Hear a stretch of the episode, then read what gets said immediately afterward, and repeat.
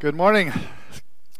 We've been studying the book of Philippians, which I think is a powerful book, and every Christian needs to know it and know it well as we understand what Paul understood about what it is to rise above the victim mentality. And I want to just really look at another passage that speaks very decisively to how we need each other in times of adversity and hardship. So let's pray. Thank you, Lord, for your goodness and your presence and we ask you would speak to us today, that we would uh, see the relationship between Paul and Timothy and Epaphroditus, that we might get a glimpse of what that relationship should look like that encourages us and builds us up at times of need, especially. In Christ's name we pray. Amen. You know, at every church that I've ever pastored, uh, there have been at least one or two people that I wish I could just take whenever I moved on. You kind of think, man, that guy would just be a guy that if I could bring him along with me when I move. And unfortunately, they won't, they're not willing to do that. They, for some reason, they want to stay with the wife and their family, their kids, and their job, so they choose not to come with me. But that's all right. I understand, kinda, I guess. And I've been a solo pastor, a senior pastor for over 40 years now, and I've worked with many different lay leaders, and some of them really stand out. And I could give you a long list, but I'll just list a few. My first church in Oregon, there was a man named Rick who had a great heart for God. He was a comptroller for a major grocery chain in Salem, Oregon. And Rick was one of these guys who loved the Lord and had the same passion to build God's church and teach the Word of God and to see others come to Christ. And we just had a, a common heart with each other because of those things and we could talk about the Lord and the direction of the church freely and, and throw out different ideas and even had some good, healthy debates. And when I left that church, I kind of wish he could come along with me. Obviously, he didn't. In another church that I served at for 10 years, there were around five people whom I would love to have taken with me because of their passion for ministry and the gifts they brought to it. And one in particular was a man named Dave Hagee. Now, Dave had been a colonel in the Air Force and he was used to leading men. He had trained lots of pilots on the what was then called the F4. He was a man fully committed to Christ, and I always knew Dave would respect and support me. He always had my back. And when he disagreed with me, he always made his opinion very clear, but he never undermined me anyway. And he would come to me to speak with me directly about it, uh, and he had always had good insights. He was a strong man with a natural ability to lead, and we shared a mutual respect for each other. Now, there are people in other churches who are ministry partners who share my heart and passion for building God's kingdom. And these people are not yes men, but people who can provide a meaningful contribution to the church by their spiritual depth and their commitment. The major trait that is common to all these people is that while they may be strong in the Lord, they're also humble without being self degrading. Instead of being focused and obsessed with their own needs and agendas, they're identified by how they look out for the interest of Christ in the interest of others. They're people who are sensitive to the spiritual development of others and are positive, hopeful about the work of the Lord. I feel very fortunate to have these kind of people in my other people that are here as well. They're a lifeline for me and are invaluable in the work of Christ. Instead of demanding and draining of emotional and spiritual resources, they're a constant source of encouragement. I'm convinced every church and every pastor needs these kind of people. The church cannot move forward without them, and without them, the church is filled with bickering and lack of vision and lack of hope. We've been studying the book of Philippians, written by Paul while he was in prison, having been placed there unfairly, arrested for proclaiming the gospel. And we learned that he was able to have joy despite his circumstances. He goes against the norm. This morning, we're going to look at two men who are Paul's ministry partners who provided for him considerable encouragement during this time. And I want to observe what Paul says about these men and learn what qualities they shared that helped him rise above this victim status that so many people live under. So let's look at five qualities that answer the question what qualities make a good ministry partner? And the first one is this they have a genuine interest in the welfare of others. Philippians 2:19 says this, I hope in the Lord Jesus to send Timothy to you soon, that I also may be cheered when I receive news about you. I have no one else like him who takes a genuine interest in your welfare. Now, Paul could identify a few who share his ministry motive. Many were in ministry for their own motives. They get their own strokes met by doing ministry, where Timothy had the same heart. He was compassionate for others. And the problem with this other mindset, though, that he often came against, it becomes evident during the hard times. The people that are not motivated with the right motives, they bail. If ministry is to provide for your interest, then it will be evident when the hard times come, and they're going to be the first ones to leave or criticize you or undermine you because they have their own self interest. And one of the greatest challenges of finding a good ministry partner is finding someone who has a true interest in others. If a person is in ministry to stroke his own ego or to receive the applause of others, he's not going to make it. In fact, less than 20 out of every 100 people who start full time ministry will make it to retirement. You hear that? Less than 20 people who start in ministry are going to make it to retirement. Many good men leave through no fault of their own sometimes, but many who do leave because they're trying to please people and they do not handle criticism and conflict very well. Sometimes ministry can be brutal and they don't know how to face it. And there can be a lot of politics in ministry, and if a person is in it for themselves, they're not going to survive. If you work under the false assumption that if you are sincere and nice and everyone will be supportive, then you're setting yourself up for disappointment. And yet, that's the kind of people we need. People that can handle the criticism, that people that can face it, and realize that they're in ministry not for their own ego, but for others. And a good ministry partner who's one who looks out for the interest of others without sacrificing his own well being. Second response to our question, what qualities make a good ministry partner, is this they have a genuine interest in Christ. Not just for others, but also Christ. Look what Paul says in verse 21 For everyone looks out for his own interest, but not those of Christ Jesus. You know, there must come a period in life of every person, a believer, regarding what his life is going to be about. Will it be about him, himself, or will it be about God? Every believer is going to have that time. You're going to face a time of life where you're just going to have to ask the question what is my life about? Notice the association between looking out for the interests of others and having a genuine interest in Christ. Because we are Christ church, when we look out for his church, we look out for Christ. Remember Christ's words to Paul when he called him to the road to Damascus. He says, Saul, Saul, why do you persecute me? And goes, What do you mean am I persecuting you? He said, When you persecute my church, you're persecuting me because we're connected. One of the hardest things to get through people's head is life is not about you. That is the great deception. In his book, The Purpose Driven Life, that point is driven home. Rick Warren says, It's not about you. The purpose of your life is far greater than your own personal fulfillment, your peace of mind, or even your happiness. It's far greater than your family, your career, or even your wildest dream and ambitions. If you want to know why you were placed on this planet, you must begin with God. You were born by his purpose and for his purpose. You were made by God and for God, and until you understand that, life will never make sense. And that is why so many people they constantly struggle with depression and hopelessness is because it's not about you. It's about God. Loving him and serving him and knowing him and growing in him. That's what Timothy shared. Not only did he love for others, but his love for Christ. But there's a third response to our question what qualities make a good ministry partner? is that they serve in a supportive role.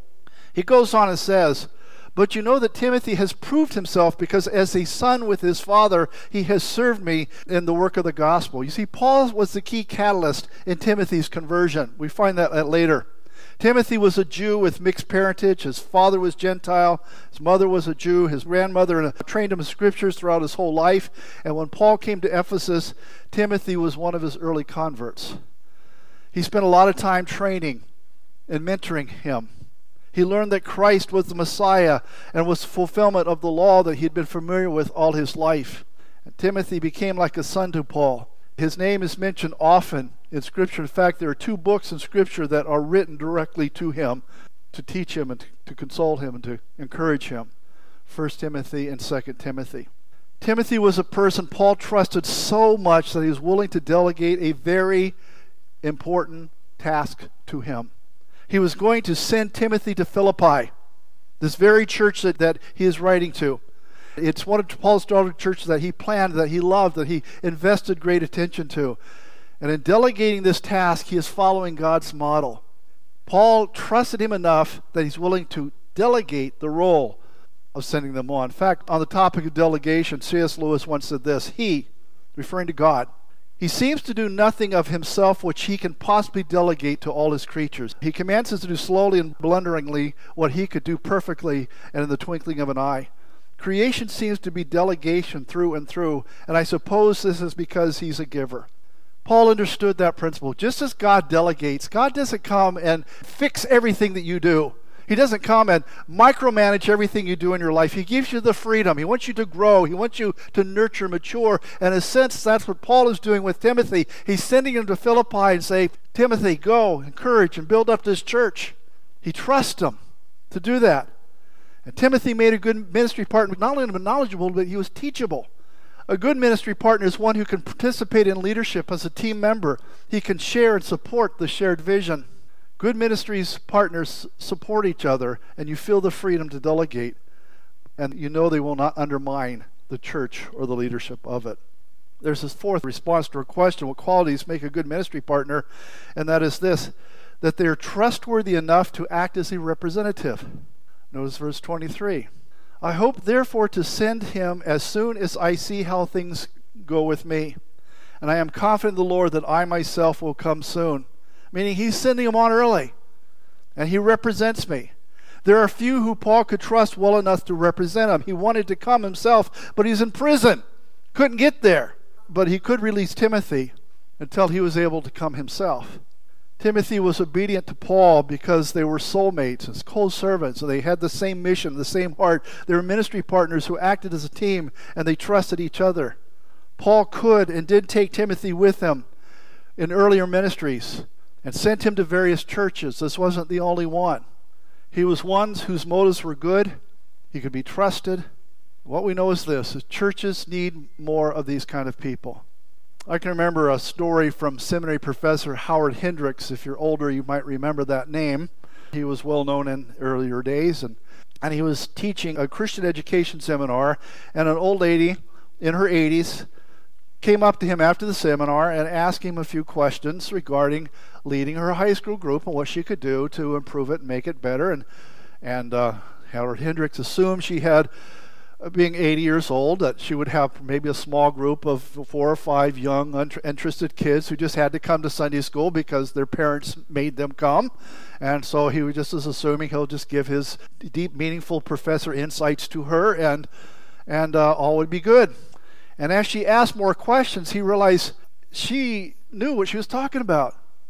She asked about how she could do her class, and she understood what was involved. So he asked the question, Well, tell me about your Sunday school class. What's going on here?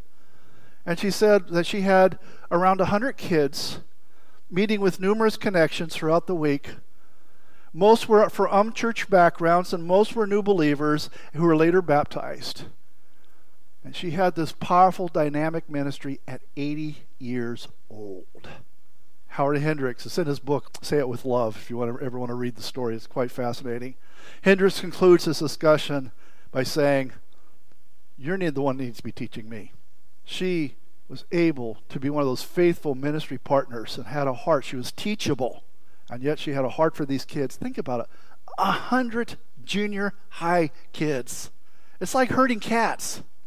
How do you do that? It's remarkable. We need more people like this lady. We need people who selflessly minister to others the gospel of Jesus Christ. We need trustworthy people. There's a final response to our question, and it is this These are people who take risks for the work of Christ and others. The key word there is risk. Notice what it says in Philippians 2:25 because now Paul is going to introduce another rather interesting man. Look what he says. But I think it is necessary to send back to you Epaphroditus, my brother, fellow worker, and fellow soldier, who is also your messenger, whom you sent to take care of my needs. For he longs for all of you and is distressed because you heard that he was ill. Indeed, he was ill and almost died, but God had mercy on him, and not on him only, but also me, to spare my sorrow upon sorrow. Therefore, I am all the more eager to send him, so that when you see him again, you may be glad, and I may have less anxiety. Welcome in the Lord with great joy and honor men like him because he almost died for the work of Christ, risking his life to make up for the help you could not give me. Wow, what a note of respect. Let's take a look at this guy a little bit. Who is this Epaphroditus? Epaphroditus is the second man Paul identifies as a good ministry partner. Epaphroditus was not trained like Timothy was. He was a layman, so to speak who made time to help Paul out. He had become ill as a result of his ministry to Paul to the point of his life being threatened. He risked his life to minister to Paul. This had an impact on Paul, and he was praised highly by him, who recognized him as a brother, as a ministry partner, and as a fellow soldier. Paul was sending him back because he longed for the Philippians, and they were worried because he had been deathly sick. His death would have brought great sorrow, while his life brought great relief. They did not need an extra concern in that Paul himself was in prison, an uncertain future. There were uncertain times, or unclear times, so to have lost Epaphroditus would just add to their uncertainty and difficulty. And his return was to reduce their anxiety and to honor him for his selfless act of service. Paul mentions again Epaphroditus near the close of this letter. And he says this I have received full payment to acknowledge he received the money the church had sent, and have more than enough. I am amply supplied. Now I have received from Epaphroditus the gifts you sent me. They are a fragrant offering, an acceptable sacrifice pleasing to God. And the very next verse that's often quoted in Scripture, and every believer needs to know it, it says this And my God will supply all your needs according to the riches of his glory in Christ Jesus. It's all tied to Epaphroditus and bringing of the gift. Interesting enough, who is this Epaphroditus guy? His name is of pagan origin.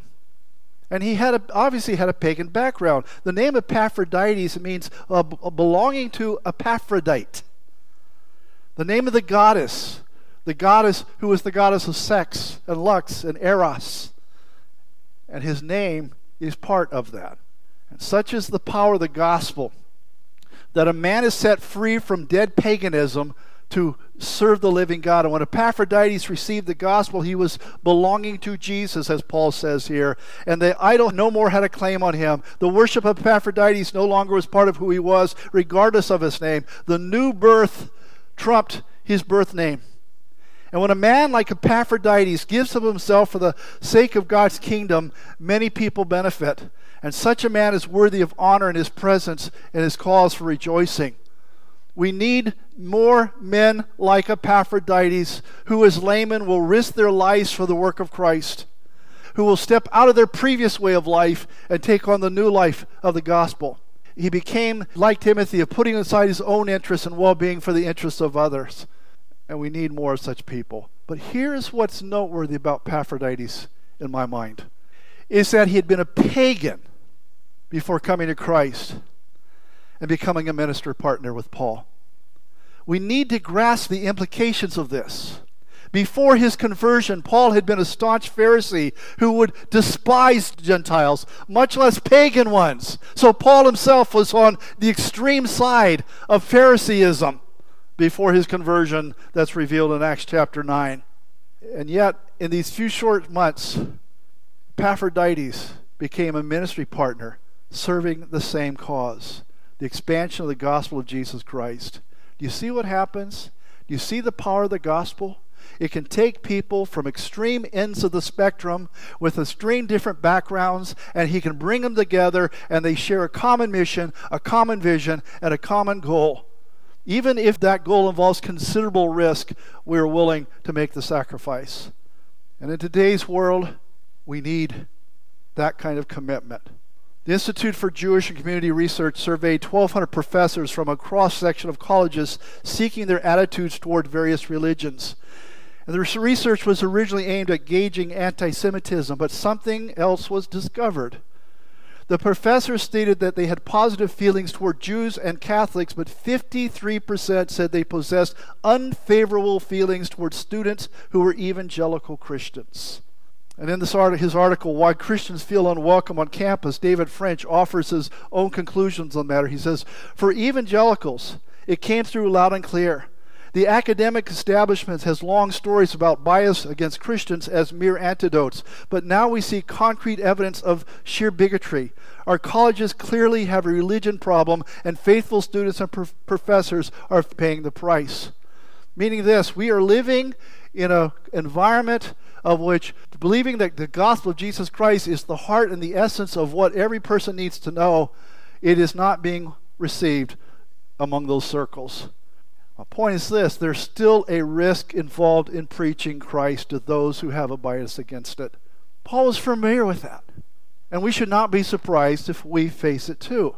We need people who are willing to take a risk. In our community, we have around 7% evangelical believers. There's a risk in trying to build a church here because there are a lot of people who don't know Christ, and there is even another element who is resistant and hostile toward it. But we see our role in reaching people in the community in two lights. Number one, let me give you an illustration to see what our task might involve. Two salesmen were sent to sell shoes in a remote part of Africa. And one man writes back in defeat, Why did you send me here? It's hopeless. No one wears shoes here. The second salesman comes back and he says, Thanks for sending me here. What a wonderful opportunity. No one wears shoes here. That's how we need to look at our role as First Baptist Church, that we are called to share the gospel of Jesus Christ. And guess what? There are a lot of people who don't believe the gospel or don't even know what the gospel is. And if we want to deal with the problem systemic to our culture and our society, we have to understand that at its core, the gospel of Jesus Christ is that which transforms. This morning we looked at two men who were Paul's ministry partners who provided him considerable encouragement during his difficult times where he was facing persecution. And we learned what united them was a shared faith in the gospel of Jesus Christ. The power of the gospel is the, is the power of God into salvation, Romans 1, verse 16. We need people who are not here for themselves, but for Christ. If you've been saved over five years, you should be serving. You should be looking out for the interest of others. And part of being a Christian is sacrifice and servanthood. That's what Christ modeled, and that's what these two men modeled. Our shared vision unites us regardless of race or background. In our study of the book of Philippians, we've been focusing on rising above the victim culture, and I cannot think of a more appropriate time for this book to be taught. The victim culture traps us into a narrative that says we're victims due to our circumstances, whether it be race or gender or whatever it may be. And in that culture, there's no place for forgetting. There's no place for forgiveness.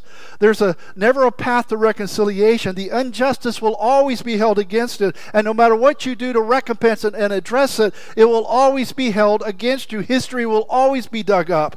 And the offender is often not just a person, but it's a group.